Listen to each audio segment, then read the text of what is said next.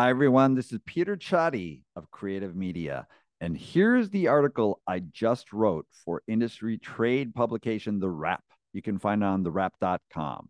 But this is NFT platform OpenSea's response to the recent creator resale royalty uproar. I call it NFTs Hit Rough Waters for Creators on OpenSea.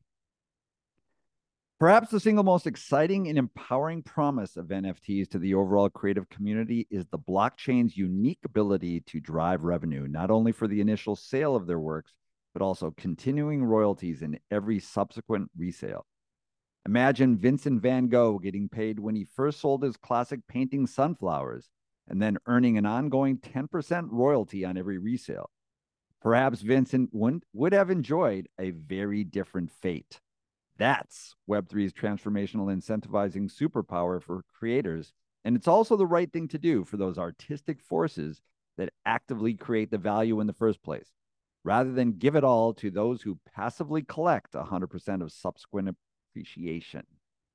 But on February 17th, leading NFT platform OpenSea made significant changes to its resale royalty policy that rocked that Web3 promise and left many creators feeling betrayed.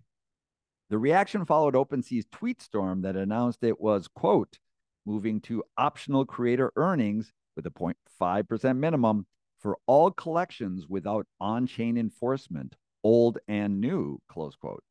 In other words, many creators who invested their time and trust in OpenSea based on what they believed to be a guaranteed lockdown stream of resale royalties now abruptly found themselves adrift and dependent on the good graces of resellers.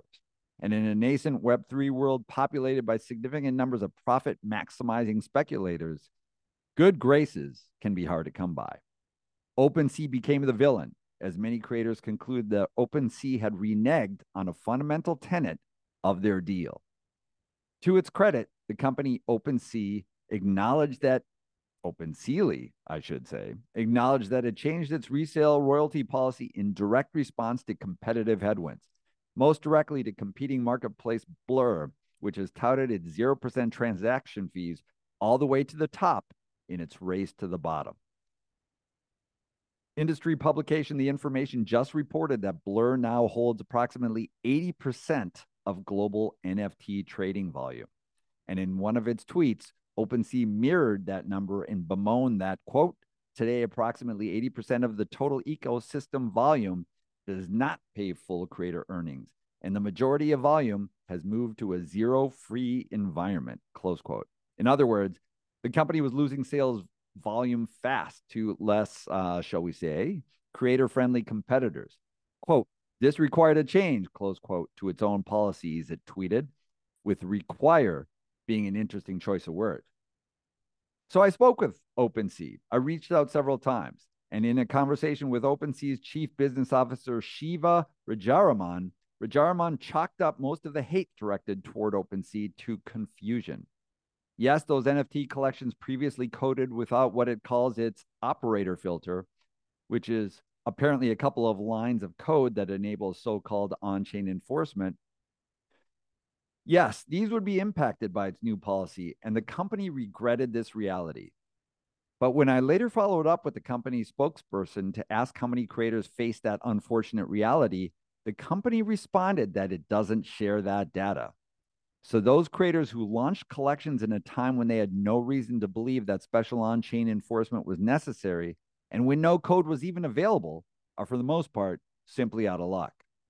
But Rajaraman reassured me that OpenSea remains 100% committed to preserving royalties on all new collections coded with its operator filter, or using alternative enforcement tools from companies such as Manifold, code that basically designates which other marketplaces can sell collections created on OpenSea.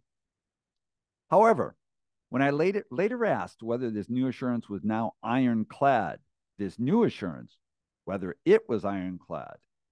a company spokesman seemed to hedge OpenSea's bets. Yes, the spokesperson told me, so long as its commitment were coupled with a way to ensure that NFT collections couldn't be resold royalty-free on other marketplaces, then yes, that would be the case. So here we go, round and round, seemingly back to where we started in the first place, where this brouhaha began. And we've seen this movie before. When a company's sales volume and market share drop precipitously, as OpenSea apparently did here, unbridled investor pressures and priorities almost always win.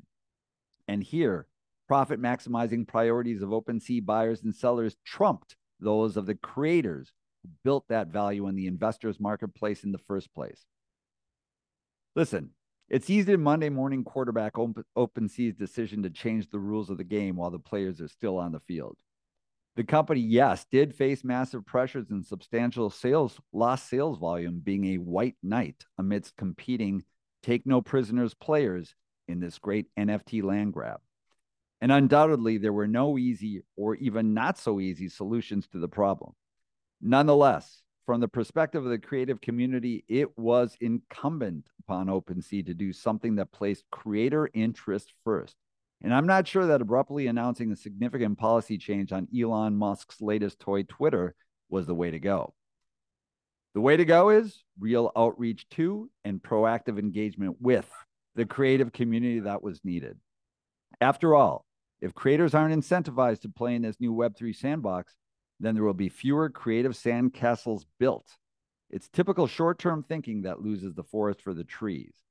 0% fees may taste great now for buyers and sellers, but not so much for disillusioned creators who need and deserve to be fed too.